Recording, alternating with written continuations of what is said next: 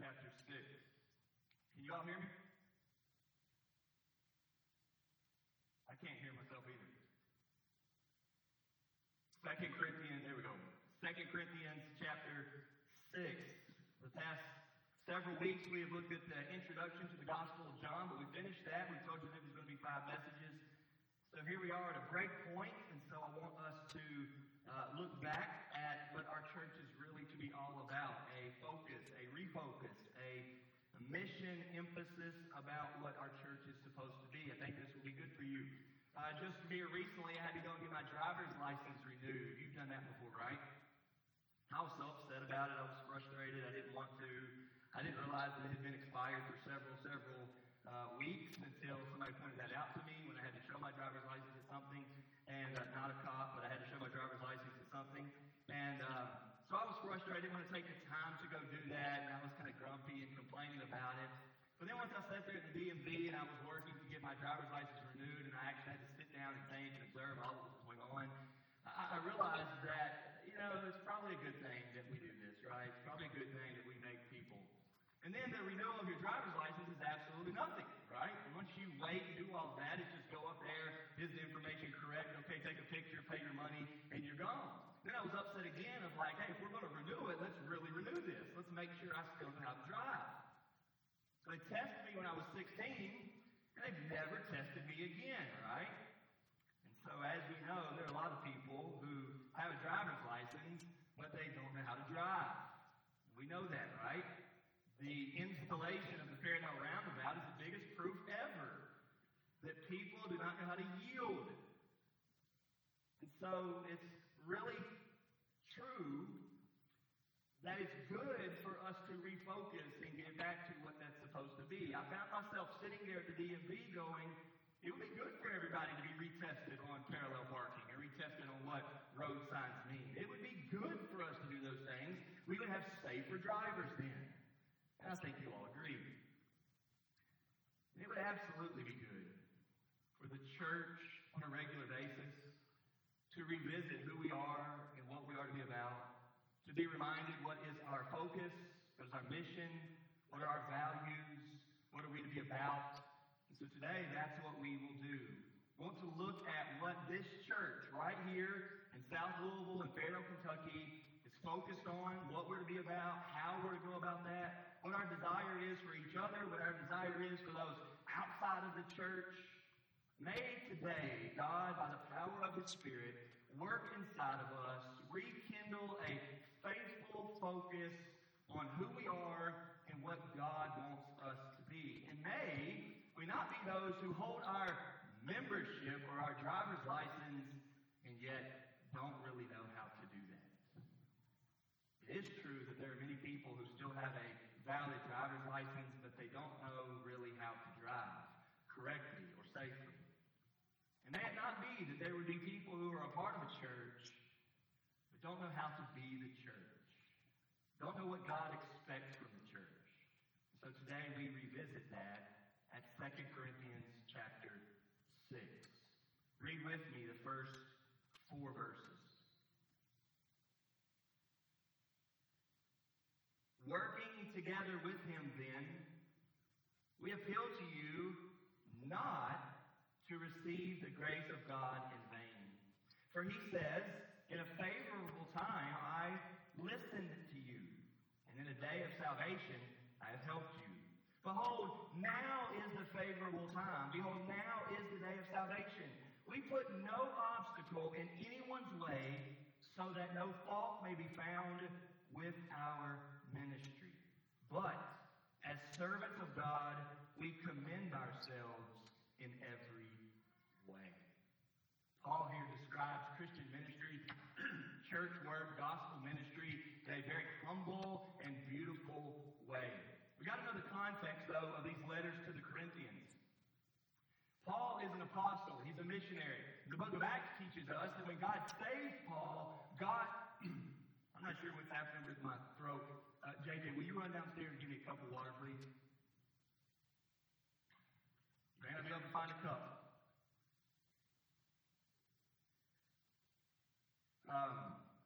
Paul was a missionary, and the book of Acts teaches us that when God saved Paul, truly saved him and converted him to be a follower of Christ, he made him then to be a missionary to the Gentiles.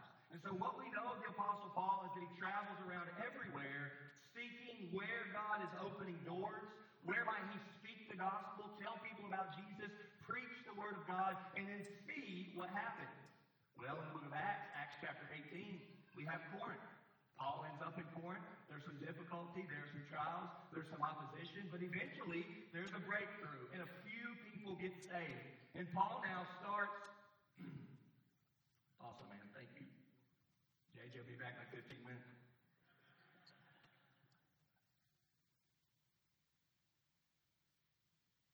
Eventually in Corinth, there is a breakthrough. We see a few people get saved, and Paul seems to be starting a church. God sends him an extra message and says, I want you to stay there. Says 18 months. He's to stay in Corinth and just keep doing what he's doing. And God says, I have more people there. And so what we have is this time period of at least two years that Paul is there in Corinth teaching, preaching. people are coming to faith in Christ, and he's starting a church. Well, then he moves on. He leaves. They've got their own leadership. They're a church on their own, and Paul's not there. But the rest of the New Testament gives us these two letters, 1 Corinthians, 2 Corinthians, where he writes to them. And they're very eye-opening. It shows us a whole lot of the way the, the, the, the leader, apostle, church planter, missionary still views the church. He loves them. He still thinks about them. That's not where he used to work.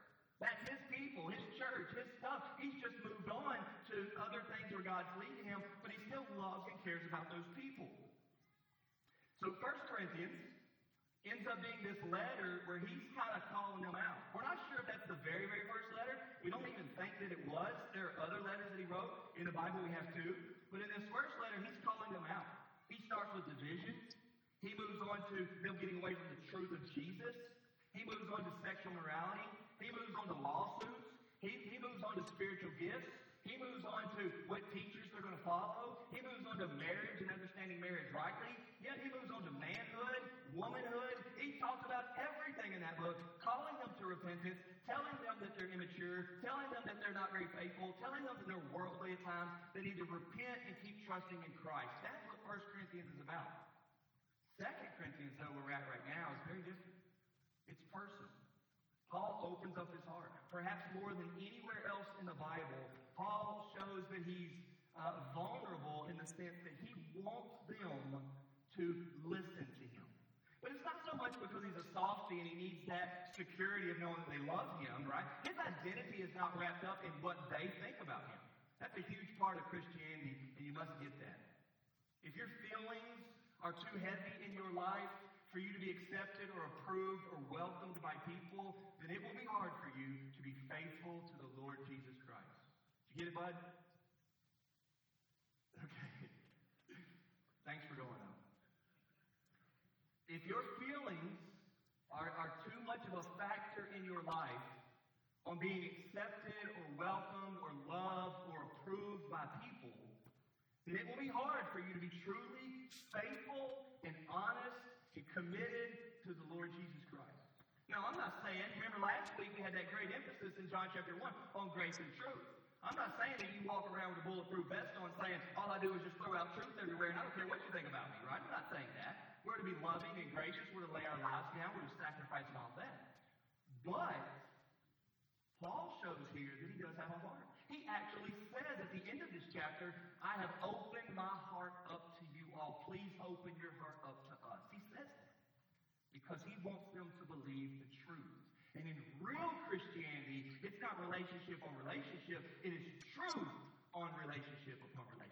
So it's not, hey, I want you to love me and know me and believe me. This isn't about, hey, come to church here because Josh Green goes here. This is about the truth. Who preaches the truth? Who believes the truth? Who has the truth? Who represents God? Who brings God? Who teaches God? Who will help you stay focused on Jesus? And Paul writes this way to the Corinthian church. Well, what's happened over the course of Paul being gone is that other leaders, other teachers have gotten involved with the church, and he calls them false apostles. They claim to know God, but by their deeds they deny him. They're not truly Christian. They're Bible teachers, they're Bible carriers. They say that they are. They want to influence the church. They say they love the church. They like to be involved with the church, but they're not sincere. And those guys have now pushed the church to question Paul or doubt Paul. And so what we have in 2 Corinthians, this big long book, is Paul now telling them, no, trust me. I want you to hear something today. Do you have people in your life that will tell you the truth of Jesus? Do you have people in your life that will tell you the truth of Jesus? Or do you have people in your life that say they follow Christ or say they're Christian or say they believe in God, but they tell you what you want to hear? There is a big no matter what relationships we're talking about.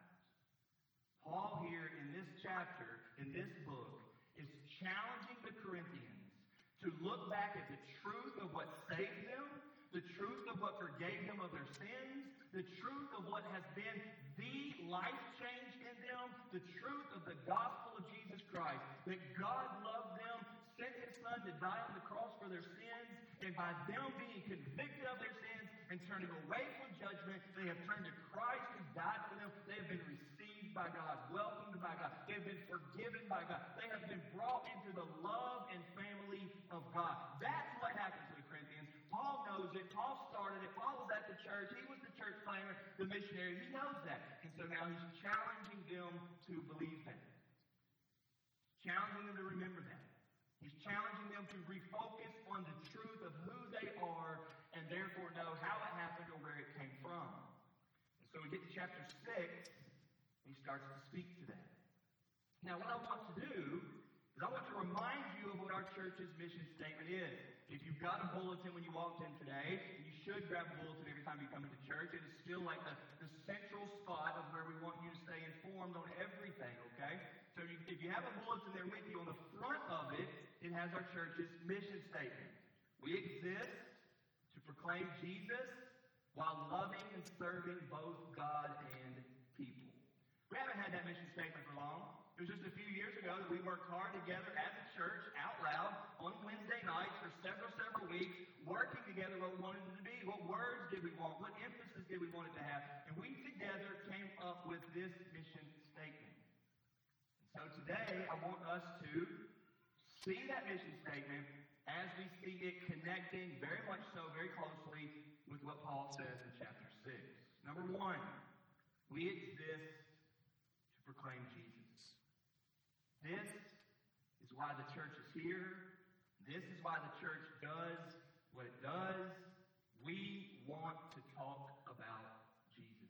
We want to have conversations about Jesus. We want to have messages about Jesus. We want to have relationships that are centered on Jesus. May we make no apologies for that. Here's what we want to be about, what we want to be known for Jesus Christ, Son of God, God in the flesh, the Word became flesh, the light of the world. We want to be about Jesus who came to save people from their sins. We want to be about the one who knows everything about us and still loves us. We want to be about the one who will forgive us of all of our sins. We exist to talk about Him. I must be honest about this. You're thinking about church and thinking about what it means to be a part of the church and thinking about what your role here is in the church, you must understand, no matter what it is, that we exist to proclaim Jesus. Paul makes this crystal clear always. He talks about Jesus all the time. He emphasizes that that's his only message all the time. He has determined to know nothing among them except Jesus Christ and Him crucified. He already told the Corinthians. But let's look right here at chapter 6 what he's saying. At chapter 6, verse 1, he says, Working together with him then, we appeal to you not to receive the grace of God in vain. Paul understands that there is salvation in nobody else other than Jesus. It is Paul who says over and over again that Jesus Christ died for your sins. And he died so that you could be saved. And if that is the message, if that is the truth, then just like Matt McBroom prayed earlier, you must believe that. We want every single one of you all to know him and follow him. Matter of fact, we want everybody we know to know him, believe him, and follow him. This is the emphasis that we see here. What's fascinating about this is this is an incredible commitment to preaching Jesus and being about Jesus because these are the Corinthians that years ago he labored among and started a church with. These are the Corinthians that have known who Jesus is and have so-called believed in Jesus for years now. This is Second Corinthians. This isn't First Corinthians. These are letters that he's writing from a long way away after he had spent time with them. When was the last time that you had a conversation with somebody in your fold, in your family, in your circle about still believing in Jesus? And see, we miss out on understanding that that's the goal always. They may have gotten baptized five years ago or 20 years ago, but you know what is the pressing need right now for us to have conversations about Jesus? We exist to proclaim about Jesus. This notion, this old school notion that they got saved, now they're fine, and we'll just worry about everything else is baloney. It's not Christianity. It's not Christian discipleship. It is Jesus from day one until the end. It is Jesus, Jesus, and everything about us must be existing to make him known, existing to talk about him, existing to have discussions about what is he doing in your lives. And you know this is still a struggle for us. Because a lot of times on Wednesday nights or Sunday nights, I'll say, hey, tell me what Jesus is doing in your life, and nobody says anything. Because so much of what we're thinking about Christianity, don't get me wrong, I know some of you all have something to say, you just don't feel like speaking up or not. So I'm not trying to step on your toes or get upset. But a lot of it is because, a lot of it is because so much of the way we think about Jesus is, yes, he saved me 15 years ago when I was a boy, but I don't really know what he's doing in my life right now. If you were forced to speak about what Jesus is doing in your life right now, you would not be able to say anything. But if I ask you about something else, you could talk my ear off. And so we see the problem that we are struggling to know our identity, that we exist to proclaim Jesus. Paul here is writing to the Corinthians, these people that he has known for a long time. And he says, Do I appeal to you not receive the grace of God in vain? It is possible for you to have for a while looked like you were Christian or seemed like you were Christian or done the church thing or professed Christ and never have truly been converted or born again. We all know people right now today that used to be Christian. Now that's a lot to sort out theologically, once saved, always saved, and all of that. But if you're not Christian, I guess you're not Christian, right? Let's just be honest about that. And Paul says to the Corinthians, even though he's the one who baptized them, don't tell me, guys, that all that was in vain. Don't tell me those were the good old days that we had back when I was in Corinth, but now that I moved on, y'all moved on too. Don't tell me that Jesus what you used to do, but he's not in the conversations anymore. Don't tell me that Jesus how you raised your kids when they were going to Sunday school, but it's not how you raise them now. We exist to proclaim Jesus 24 7. It don't matter to me if he's 12 or if he's 22. That's the conversation at dinner time. That's the conversation at bedtime. That's the conversation when the hormones are going. That's the conversation when the anger starts to flow and you're ready to fight. That's the conversation. Jesus, Jesus, Jesus. We exist to proclaim Jesus. Paul says, I appeal to you, church, not to receive the grace of God. Don't let Jesus be something that you used to be about, but not anymore. And then look what he, look what he says. He says, In a favorable time I listened to you, in a day of salvation I have helped you. And he quotes this. You can tell it's a quote, right? Because it's offset in your Bible. He quotes this from Isaiah. This is from Isaiah chapter 49. And this is fascinating because if you know anything about the book of Isaiah, Isaiah is this really big long prophecy. Okay? Really big long prophecy. Isaiah's the prophet, God speaks through him. But Isaiah, as much as anybody, speaks directly to the coming Messiah. There are four songs in the book of Isaiah, chapter 42, chapter 49, chapter 50, and then it carries over chapters 52 and 53. Four different songs. They're known as the servant songs. They are songs that are clearly talking about God's coming Savior. God is sending a Savior because, like we talked about last week, the law came through Moses, but grace and truth came through Jesus, right? That law, that Old Testament law, could never, ever save. So even in the midst of the Old Testament story, we needed a Savior. That law was showing us, hey, I need forgiveness. I need redemption. I need somebody that can save me apart from myself. And God's been saying He's coming. And some of the clearest ways that God said the Savior's coming was through Isaiah in these servant songs. They're talking about Jesus. And in Isaiah 49, it's talking about Jesus. And it says this right here. In a favorable time I listened to you. In a day of salvation I helped you. God speaking to the need for salvation, the coming day of salvation, the availability of salvation, the help that comes from God in being able to save us, that God is actually the Savior, that's what God is speaking to. Well, Paul, writing to the Corinthians, says this Behold, now is the favorable time. Behold, now is the day of salvation. Now, Paul is saying this in a letter he wrote to a church. This wasn't the tent revival uh, in Corinth where everybody was encouraged to bring all their lost friends so that they would get saved. This is a letter to the church. This is not, hey, preacher, I want you to know I'm bringing my neighbors today, and they don't walk with the Lord. So if you could really hit that evangelistic salvation message, that would be good. This is the church. This is Paul speaking to the people that have been serving the Lord's Supper. Supper. This is Paul speaking to the people that take up the offering. This is Paul speaking to the people that teach Sunday school. This is Paul speaking to the people who got baptized a long time ago. Today is the day of salvation. And here's what he means. You better be trusting in Christ right now. You better revisit your sinfulness. You better remind yourself of your need for repentance. You better remind yourself that apart from grace, you will not be forgiven. You better remind yourself that you are not a child of God and that you get brought into the family of God by the work of Christ. You need to know that every day is the day of salvation. Are we trusting in Christ? And if this is true, then we as a church must always live knowing that's the case. We must always live with every single relationship we have wondering, do they know Christ? Are they ready to meet Him? Are they saved? Are they on their way to heaven? Have been forgiven of their sins? Are they right with God?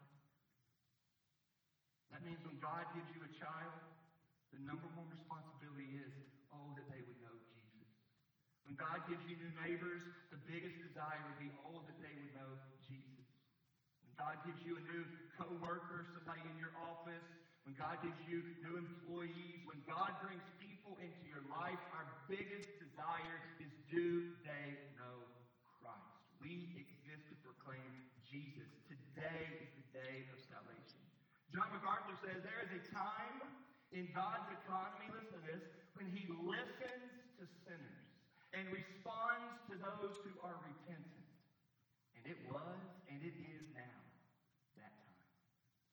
If we will talk about Jesus, if we will proclaim him like our mission statement says we desire to, God listen to people who then turn to God and speak to him.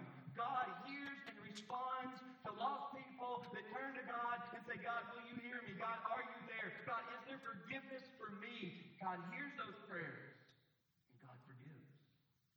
It only happens when people turn to Christ. We must always remember this. We must always remember that this is why we do what we do.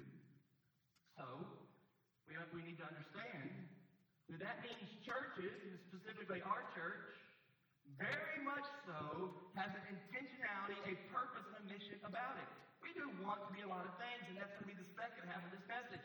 That we we want to do this by loving and serving both God and people. So there's a way that we want to do this.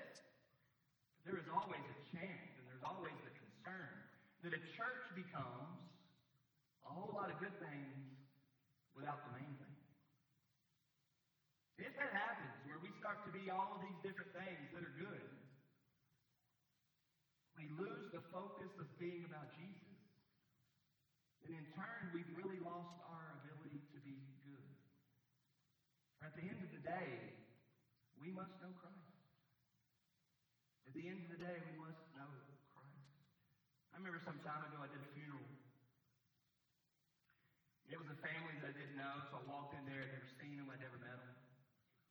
And as I was preparing and meeting with the family and going over plans there in the in the funeral home, one of the family members walked up and said, Hey, can we talk for a second? We got to talking and she started crying and she said, I don't know if he was saved. I'm saved. I love Jesus. But I don't know if that person was saved. She was upset. She was burdened by it. We started talking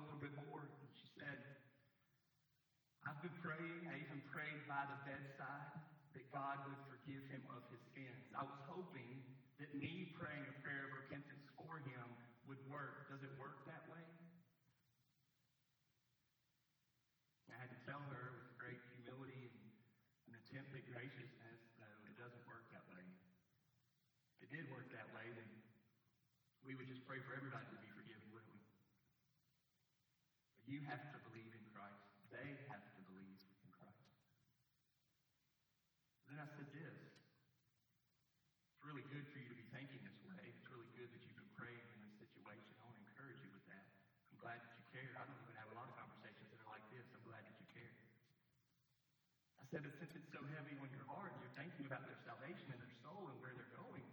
said,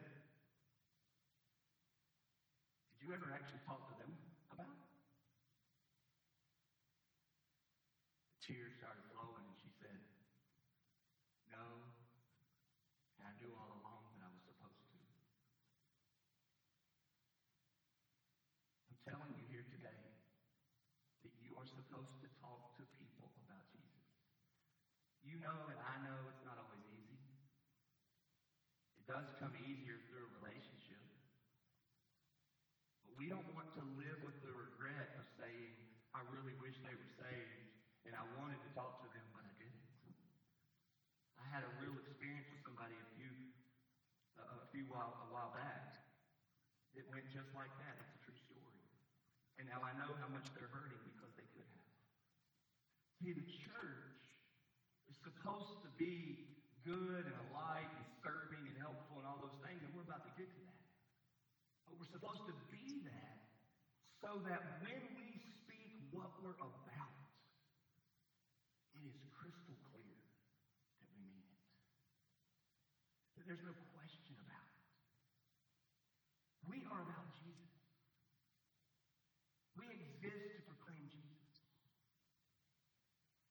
The great pastor Martyn Lloyd-Jones says, the glory of the gospel is that when the church is absolutely different from the world, she invariably attracts. I love that quote. We're not trying to be just the best thing going. We are trying to be so about Jesus. And in being so about Jesus, in the way that we go about that, they are taken back at how we are so about Jesus. May we be reminded here today that that's who we are. Jesus says it like this A city set upon a hill cannot be hidden. Now, you know he says that in Matthew 5 in the context of light. But the point is, when a church is all about Jesus, it will be known for being all about Jesus. And a church will not try to be light without being light. So we exist to proclaim Jesus. Paul was this way. Paul wanted his work to be about people connecting to Christ. Look back at just chapter 5. Look at chapter 5, verse 9. So whether we are at home or away, we make it our aim to please him. Look at chapter look at verse 11. Therefore, knowing the fear of the Lord, we persuade others. Look at verse 13. For if we are beside ourselves, it is for God. If we are in our right mind, it is for you. For the love of Christ controls us. Look at verse 18. All this is from God, who through Christ reconciled us to himself and gave us the ministry of reconciliation. Look at verse 20. Therefore, we are ambassadors for Christ, God making his appeal through us. We, we implore you on behalf of Christ, be reconciled to God. Look at chapter 6, verse 2. Behold, now is the favorable time. Behold, now is the day of salvation. What a heart.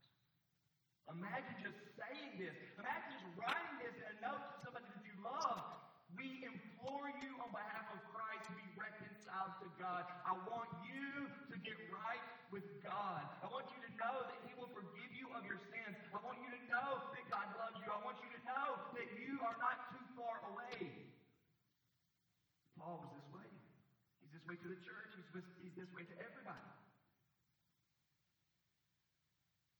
We exist to proclaim Jesus. This is what they do. Which means we have to ask ourselves, are we doing that? When somebody knows this church, do they know that we are focused on Jesus? When somebody knows this church, do they know that they're going to get Jesus? If somebody's considering attending or coming a part of the church, they know what they're going to get.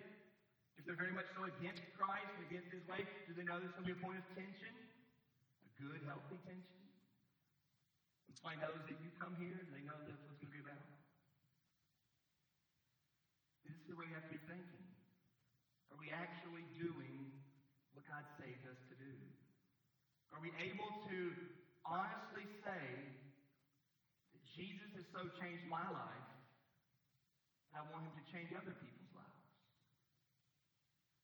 I so follow Christ, and I want other people to follow Christ. We exist to proclaim Jesus. Let us remember something here, okay? Don't miss this. The church is not this building. Oh, that you would remind yourself that all the time. It's good in a refocused type of message to remind ourselves of this. This building is not supposed to be about Jesus. This building isn't alive. This building does not have the Holy Spirit living inside of it. And some of y'all didn't even know that. Some of y'all thought this was the house of God. It's not. The house of God are the people that believe in Christ. The Holy Spirit lives inside of the people. When we're not here, He's not here. Just to be frank, when we're here, He's here. If He lives inside of us. And so when we say that this church exists to proclaim Jesus, it doesn't mean that the work that goes on that here does, although it does if we're here and we're doing what we do. But it is very crystal clear today that there are lots of churches where the people are and Christ is not there. There are lots of churches and the people are still there and the truth is not there. The proclamation of Jesus is not there. The cross is not there. The God that loves them so very much is not being proclaimed, even though the people are there in the building, and that's not the point. That's wrong. We exist to proclaim Jesus means that everybody that belongs to the church, the body of Christ, the individuals that make it up, exist to proclaim Jesus. Which means it's not the leader's job to proclaim Jesus, it is all of our job to proclaim Jesus. Which means that the reach of being able to reach the world is so much better than what a few people can do. It's what we're all supposed to be doing. We, me, and you, person beside you, and the person beside them, those that are truly a part of the body of Christ exist to proclaim Jesus. This is what the church does. While we say that, while we know that, our mission statement then goes on to say how we're going to do that. So my second point today is while loving and serving both God and people. And I was glad that we added this. When we were working through our mission statement, we knew that we wanted to be crystal clear on preach the gospel, tell people about Jesus. We knew that. But what else did we want it to say that would really define the manner in which we did it? We do want to be preachers. We want to be those that hold the Bible, herald the truth. We want to be those that speak and are bold and courageous and not ashamed. We want to be evangelistic. We do. We want people to be dealing with where they're going when they die. We want people to be dealing with the conviction of sins. But in what way are we going to be passionately this way? And so we said, while loving and serving both God and people. Let me turn you back to 2 Corinthians chapter 6. This next statement is outstanding, and I wish more churches would speak this out loud. We put no obstacle in anyone's way, so that no fault may be found with our ministry. No obstacles. No obstacles. No obstacles. No obstacles. And yet, so often, because we've not revisited our mission and our focus, we're full of obstacles.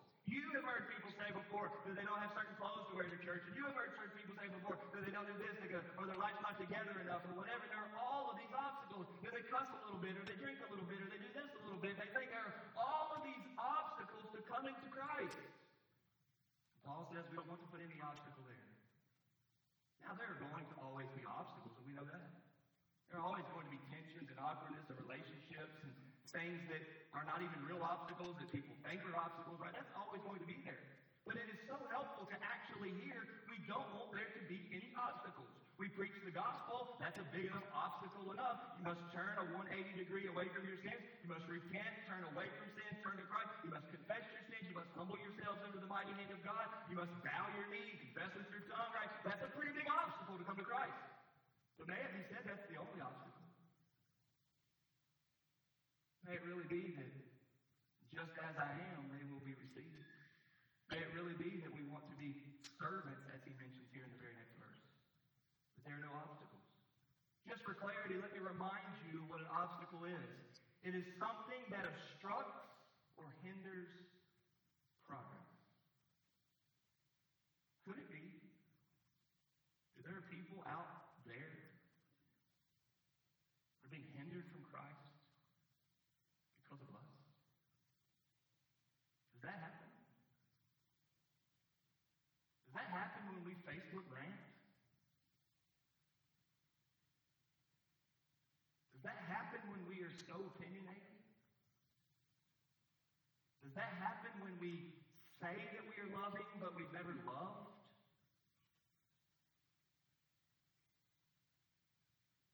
Paul says we put no obstacle in anyone's way. We don't want you to be hindered. So we have said that while we want to be all about Jesus, we want to do it while loving and serving both God and people. Loving and serving is a good phrase. These are huge terms in the Bible that you know. You know that the second greatest commandment is to love your neighbor as yourself. We know that Jesus Christ washed feet and said that no servant is greater than his master. It's the very words of our Lord. He serves. And if we're going to follow him, we serve too. Meaning that we humble ourselves and do as Philippians 2 says, that we look out for their interests more important than ours. That we consider them more important than ourselves. And in doing that, we love them and we serve them so that we can proclaim Jesus to them. This is what R.C. Sproul says. He says, relying on God's commandment to love our neighbor, Christians should respond with generosity and compassion to all forms of human need. Jesus healed the sick, he fed the hungry, he taught the ignorant, and those who are new creatures in Christ must practice the same compassion. In doing so, listen, in doing so, they make credible the gospel they preach about a Savior whose love transforms sinners into those who love God and other people. Sproul is saying that the loving and serving that we do in the world, the humble, selfless, sacrificial lives we live, opens the door for the gospel we preach to be understood and embraced. If that's not the case, then perhaps there are obstacles. Now, I'm not saying that it's automatically an obstacle like you went to somebody and you said, hey, listen, I'd love you to come to church with me and find Jesus and get your life right. It'd be the best thing ever happened to you. Peace on the inside. I'd love for that to happen. But before you do, I've got this obstacle, this obstacle, this obstacle that you must learn to get over before you come to Christ. We're not doing that. Certainly, I hope you're not. But what happens is, we know that God is this loving God, this gracious and forgiving God, this God who gave his son to die. Greater love has no man than this. And if we have been loved in that way, we are to love that way, love and serve that way. We are to be like Christ. And in being like Christ, we open the door to proclaim the gospel. Or the gospel that we've proclaimed seems to have wings because we have validated it or made it credible. Before we go into outreach-minded thinking, though, I want us to look back at 2 Corinthians chapter 6. Want us to remember that he's speaking to the church. He's speaking to people he knows that he led to Christ. Look what it says here in verse 3. We put no obstacle in anyone's way so that no fault may be found with our ministry. Verse 4. But as servants of God, we commend ourselves in every way. Paul is saying to his church, the Corinthian church, we want you to know that you should listen to us. We want you to know that you should believe us. We want you to know that we are the ones that brought you the truth and that you should listen to us. Sproul goes on to say, Christians are sent into the world of fallen humanity by their Lord to witness to it about God's Christ and God's kingdom and to serve its needs. But they are to do so without falling victim to its materialism, without falling victim to its lack of concern about God and eternity, and its pursuit of pleasure and status above all else. Matthew Henry says, nothing profanes the name of God more than the misconduct of those whose business it is to do honor to it. Nothing hurts the witness of God more than when those who say they know God do dishonor to God. So Paul says here, we want you to listen to us and believe us. Now, if we were to stop right there, and I intentionally wanted us to stop right there, If we were to stop right there, then we find ourselves going, okay, then we just need to be good.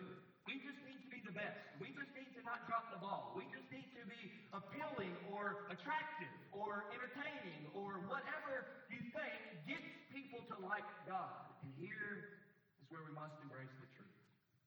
Paul is not saying that. Look at the very next verse. Verse 4 But as servants of God, we commend ourselves in every way. Look at this.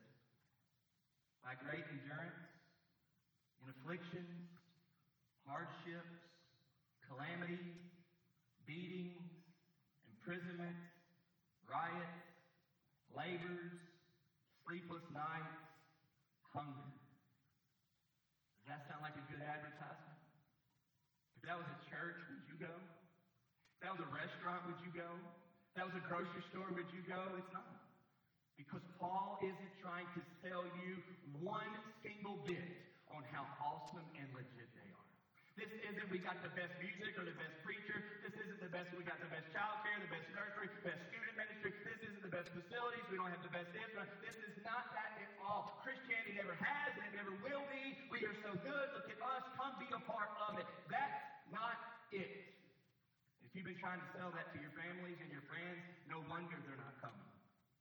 Because they can do life just as well as we can without God. Oftentimes, much better.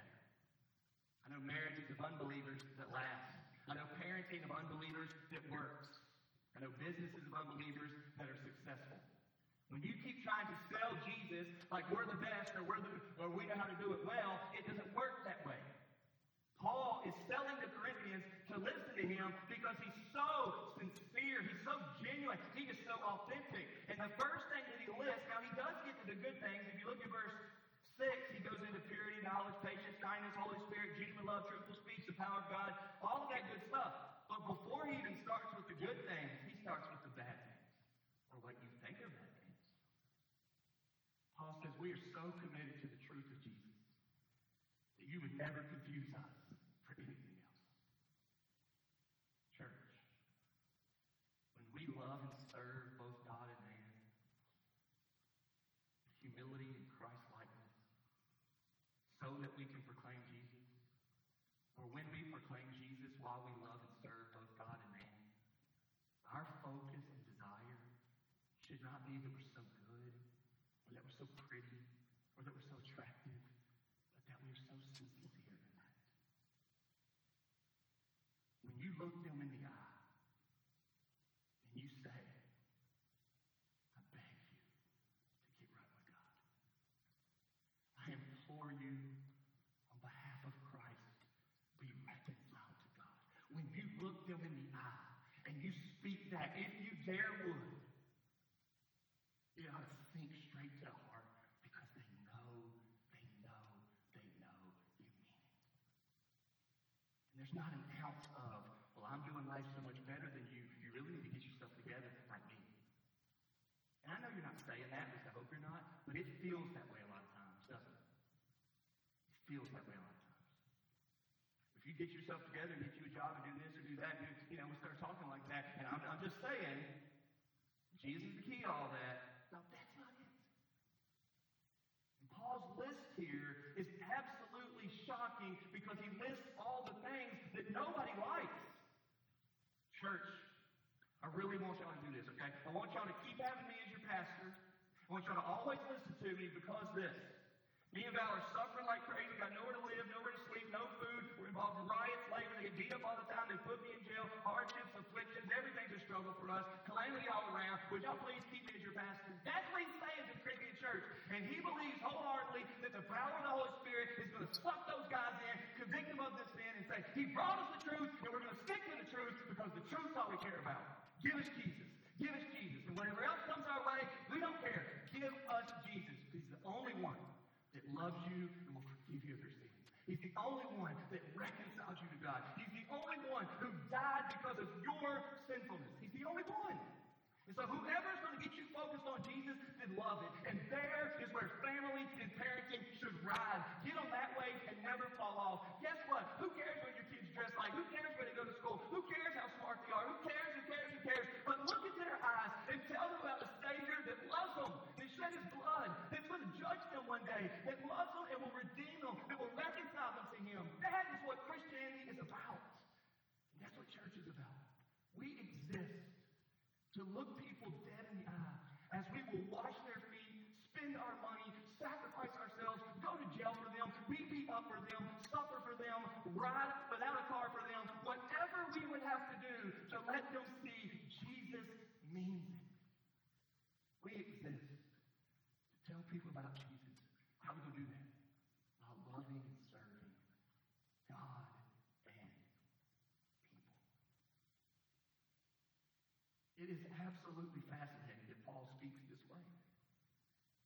And I know that without much thought, you think, well, it doesn't sound very good. Paul was probably miserable. I don't think God wants us to be miserable, and that's a legit argument. So let's see what he says. Look at verse 7. By truthful speech and the power of God with the weapons of righteousness for the right hand and the left, through honor and dishonor. So now we get back at all kinds of bad things. Paul's life was full of dishonor. Through slander and praise, tons of slander there. Treated as an impostor, yet we are true. Unknown yet well known. As dying, yet behold we live. As punished and yet not killed. As sorrowful, now pay attention, yet always rejoicing. As poor, yet making many rich. As having nothing, yet possessing everything. If you thought for a second Paul's saying, I'm so miserable, but I've got the truth, you've got to find the balance, not at all. Paul is the very one who said, I can do all things through Christ who strengthens me. I have learned in whatever situation I find myself in to be content. You may see me as somebody who has nothing. He says, but I want you to know I possess everything. The only issue to Paul for this church is that they would trust Christ. Folks, it's been a neat thing to see God open the doors for us. We have schools calling us on a regular basis. We have public schools calling us on a regular basis. We have First Baptist Church Fairdale people involved in multiple schools, invited into multiple schools, sharing the gospel, serving, helping, doing all sorts of things, right? We were approached by Dare to Care a few years ago, and now our food pantry is doing so many things. We have thousands of people in South Louisville being fed by First Baptist Church of Fairdale. You could go on and on with the things that we're doing. This chapter would warn us in the realest of ways not think that that means we're a good church. I want to challenge you too to not think that that means we're a good church. God has given us those open doors so that we would be faithful to represent Him in them. We don't want schools helped and bellies filled and mouths fed without also offering the salvation that comes through Christ. And Paul models this so very well. Paul will do anything for anybody so that he can tell them about Christ. He says that exactly in the passage that Matt read in 1 Corinthians 9. I become all things to all people, that by some way I may win some to Christ. If you want to be a part of First Baptist Church of Fairdale, now is the day of salvation. Now is the time for us to say, I want to be about Jesus. May God move in our hearts and lead us to repentance that we would be. If you're here today, you need to be honest about that. That just like the driver's license renewal is somewhat frustrating to you, but the honest admission that we need to remain good drivers is also true. May God move in our hearts to say, I want to be the church. I want to be a real church. I want to be somebody that talks about Jesus in my life. I want to love people. I want to serve people. I had a conversation with somebody a few years ago where I was trying to emphasize being about Jesus, evangelism, kind of like this. And I gave them a week or so to go find somebody to talk to. And he came back and he said, Josh, I hate to say it, but I don't know any unbelievers. I don't know anybody I can talk to about Jesus. I got so many answers to that. The first things I wanted to say was, doesn't have to be an unbeliever. Hey, I would love it if you came to talk to me about Jesus. I'd love for you to say what, you've never repented of, Josh. You know what I'd love even more? For you to talk to my kids. There's a Dairy Queen right there. I'll let any single one of y'all take them over there, buy them an ice cream. They'll let you too. Talk to them about their faith. Hey, how's Joshua Val doing at home? Say the real thing? Preaches like that and gets all worked up, does he mean it? Do you think he believes it? Does he look you in the eye? Does he love you that deeply?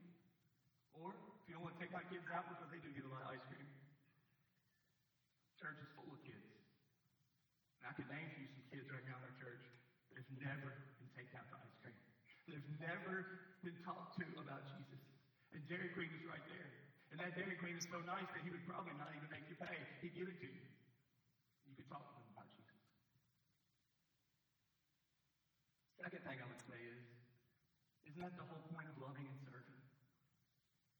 Put yourself in position to know some unbelievers. What could it be? Is their yard need to be mowed? Are you good at making cookies? Find somebody to love and serve. Find a neighbor, find a school, find a food pantry. Come up here and stand in the parking lot. We'll let you meet 200 people on Wednesday. 200 people on Wednesday that you can just stand out here and just smile at and get, get in there into a conversation with. Now, I know that many of us don't right now have relationships with people that you could talk to about their salvation in Jesus. I understand that.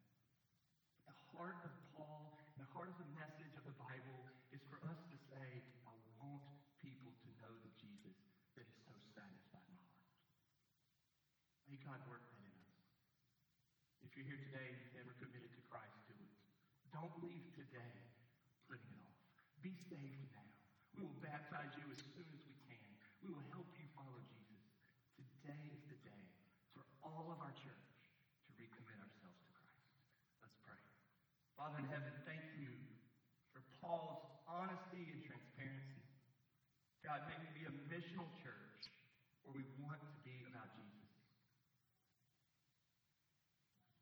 Father, don't let us be content and settle on just doing. God, don't let us be a church that has a mission statement of we love and serve both God and people. There's a lot of churches that love that mission statement. There's a lot of churches that would improve quite a bit if that's all that they have. But God, that is not it. We want people to know Christ. Father, work in our hearts. In Jesus' name we pray. Amen. If you're here today and you need to respond, you need to trust in Christ, I want to talk to you about that. If you've never gotten saved, you want to believe in Him, you know you need to be forgiven of your sins, let me help you with that. If you've never been baptized and you want to, you're ready to, let's talk about that. If you want to join our church, I know in a pandemic we can space out and talk. If you're ready to join our church and be a part of our church and move in that direction, you can do that now. Let's refocus. Awesome time. July's here this week. Let's commit ourselves to Christ. Let's sing.